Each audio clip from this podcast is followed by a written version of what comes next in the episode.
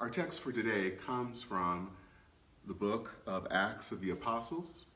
We will be reading from chapter 1, verses 1 through 11. In the first book, Theophilus, I wrote about all that Jesus did and taught from the beginning unto the day that he was taken up to heaven, after giving instructions through the Holy Spirit to the apostles whom he had chosen. After his suffering, he presented himself to them alive by, convin- by many convincing proofs, appearing to them during 40 days and speaking about the kingdom of God. While staying with them, he ordered them not to leave Jerusalem but to wait for the promise of the Father. This, he said, is what you have heard from me. For John baptized with water, but you will be baptized with the Holy Spirit not many days from now. So when they had come together, they asked him, Lord, is this the time that you will restore the kingdom to Israel? He replied, It is not for you to know the times or periods that the Father has set by his own authority but you will receive power when the Holy Spirit has come upon you, and you will be my witnesses in Jerusalem, in all Judea and Samaria, and to the ends of the earth. When he had said this, as they were watching, he was lifted up, and a cloud took him out of their sight. While he was going, and they were staring, gazing up towards heaven, suddenly two men in white robes stood by them. They said, Men of Galilee, why do you stand looking up towards heaven? This Jesus, who has been taken up from you into heaven, will come in the same way you saw him go into heaven. This is the word of God for all the people of God. Thanks be to God. Amen. So, ever since churches have stopped meeting in person because of um, the COVID-19 pandemic because of course um, here in Minnesota, but in other parts of the country, we have stay-at-home orders, so we aren't having public gatherings. There has been one question that has gripped the church, or at least the church on Twitter. It has caused arguments. People have brought points and counterpoints, and there have been angry exchanges. And the question is this During this time when we're not physically present, should we have communion or not? Christians are in a position that most of us have never been in before. Most of us have no memory of a time when we could not worship together in person. Now this did now this has happened before. In fact, during the last great pandemic, the pandemic which has been called sometimes the Spanish flu or the 1918 flu pandemic, churches in some places were closed for months. But that was a century ago, and very few of us are, could remember that. So we've been figuring out how to do all of this worship online. And we figured out how to preach online. We figured out how to sing online. We figured out how to pray online. But there has been one, there has been serious disagreement with one aspect of worship, and that is communion. Do you have communion online? How do you do it? And this has brought up sharp debate among pastors. There are some pastors that don't have a problem with doing communion in a different way right now. They will usually gather their congregations and, and sometimes either give them a little kit that has a small thimble of, of grape juice and a wafer on top that they can people can pick up, or they tell them to use whatever is present, whatever type of bread that they may have, whatever type of drink that they may have, and have that be communion. Others believe that it is, communion is actually a physical event. It's a physical experience, it's tactile. And it is something that they deem so meaningful that they don't believe it can be done any justice by doing it online. And sometimes these people, what they try to do is are alternatives. Um, sometimes they will do what we have been doing here at First Christian over the last few weeks a prayer in the place of communion, acknowledging the fact that we can't meet together. Or they have something borrowing actually from um, our Moravian brothers and sisters, a love feast, where maybe they'll have bread or something where basically it, everyone's eating together, but it's not communion. It's just a way of, of expressing unity in the time that people can't meet together. It has been, like I said, a source of bitter contention. Now, again, if you've been following and, and watching us here at First Christian for the last few weeks, you probably already know what my position is, that I tend to favor the latter position, that we don't have communion until we are in person. And that, for me, is not easy. Um, for those of you who know and are aware of the tradition of the Christian Church Disciples of Christ, um, and where it comes from in Protestant Christianity. We come from the Restoration movement, and one of the things that is a, a thing that is a, a hallmark of who we are is that we have communion every Sunday. So that is hard. But the thing is that I feel that that is the position for me that I feel most comfortable with. I don't try to be judgmental towards those that do have, come to a different position even though I am very pretty sure in my own tradition or my own decision, it is hard because this is something, again, that we don't know. We've never experienced this before. And so we're all trying to do the best we can in trying to continue to be worshipful, to come together as the people of God. this tradition also is not my this decision is not always easy because it has us us to do something and to do something that no one especially me likes to do and that is to wait it is really really hard to wait and waiting in our own culture is not something that we do very well especially because everything is so instant we have our phones that can, we can get in instant information and we can do things from that and connect with people on other sides of the world. It doesn't take forever. Waiting is not something that we like to do. But the funny thing is, right now, everyone is waiting. We are all in our homes. We can't really go very far, go um, except maybe to go get groceries. And we're wondering, when is it that we will be able to go out? When will the stay at home orders end? And even more than that, when is it even safe to go out? When will we have that time when there is a vaccine or at least a treatment for COVID 19? Now, as we have seen very recently, some people don't want to wait. But the thing is, the virus does what it wants.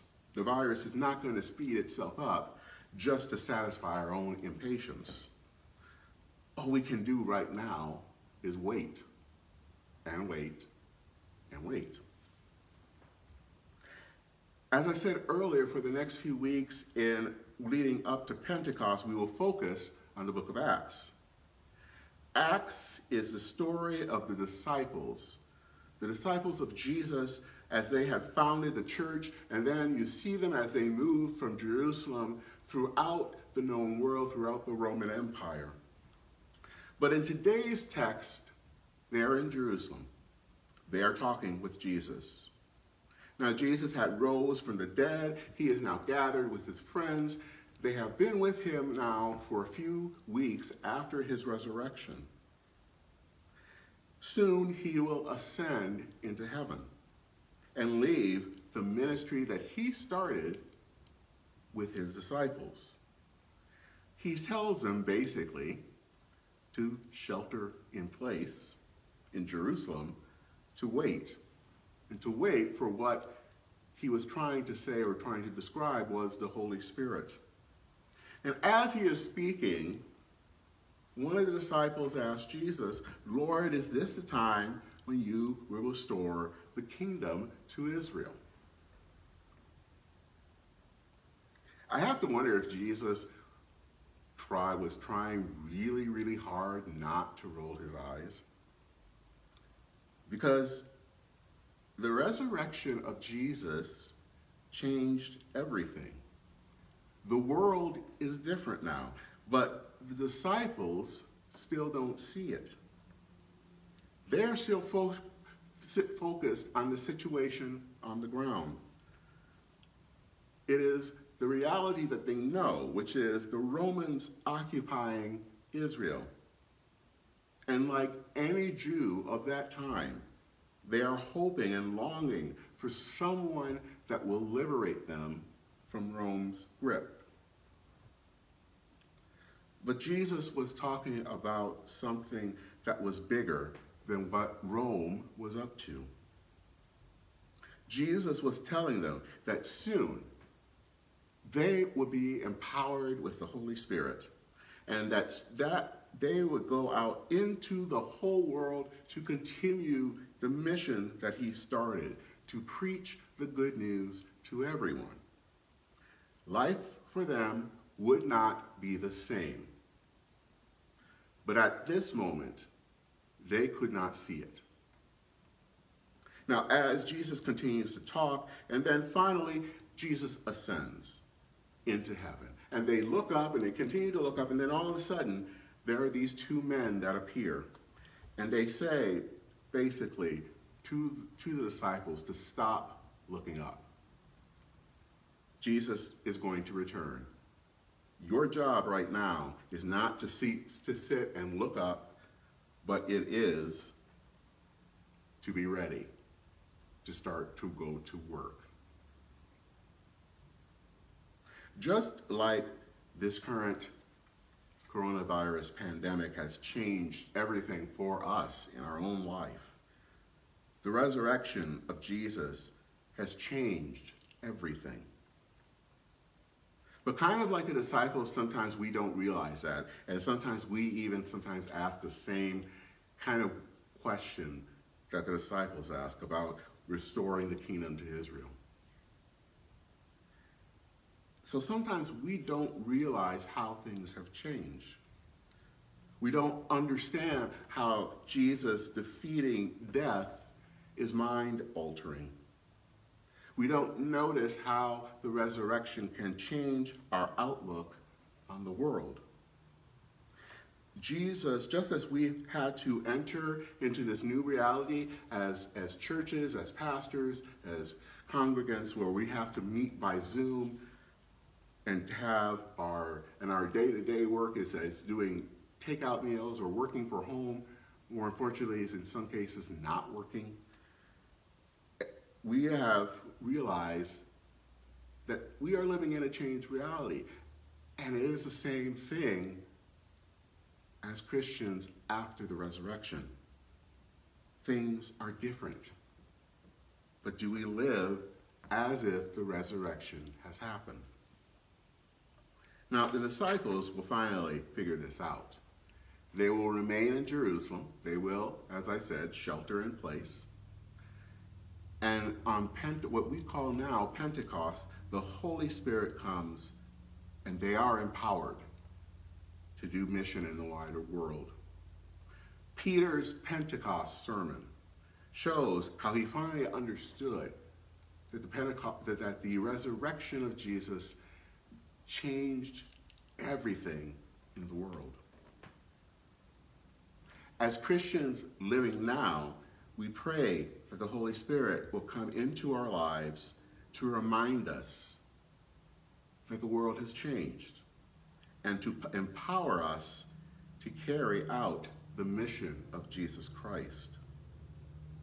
We aren't waiting for the Holy Spirit to come, but we are waiting, but we are acknowledging and wanting to, to have the Holy Spirit be present in our lives. And we are waiting for Christ's return. But while we wait, and even while we wait in our homes for life to go back to some sense of normality, we also have work to do. We are called to be Christ's witnesses. And while, yes, we aren't like the disciples that actually saw Jesus, Jesus is present and working in the world. How has that changed us? And how do we tell others that it has changed us? How do we talk to other people about what Christ has done in our lives? Especially now, when people are scared to death. And right now, we also witness in mission. That is why this congregation has been collecting peanut butter. And that might seem like nothing. But right now, when there are 22 million people who don't have work, when you see that food banks and other places are lined up for miles just to get food, doing the work of helping those in need matters. We wait for Christ's return. We wait for the day when heaven and earth will come together. We wait for that day when death is truly defeated. But right now, especially as we shelter in place, we have to be witnesses. We have work to do. The church might be apart right now, but the fact is, we still are the church. The church is not a building. The church right now is deployed into the world. The theologian A.W. Tozer said the following about what church is truly all about. He says, If you burn down the church building and drive away all the people, you have not disturbed Christian worship at all. Keep a Christian from entering the church sanctuary, and you have not in the least bit hindered his worship. We carry our sanctuary with us. We never leave it. So, right now, in our homes, we can still be witnesses. We can be a witness to the people that we know and that we meet. We can share the good news of Jesus Christ. We can work for justice and for healing in our world. And we can do all that even now, even in our homes. Right now, we are waiting. We're not simply waiting for Christ's return. We are also waiting for a vaccine. We're also waiting for a time when we aren't worried about catching this disease. But right now, as we wait, let us keep our hearts and minds on the mission that we are called to do right now. Because even though we can't meet together, we are still the church. Thanks be to God. Amen.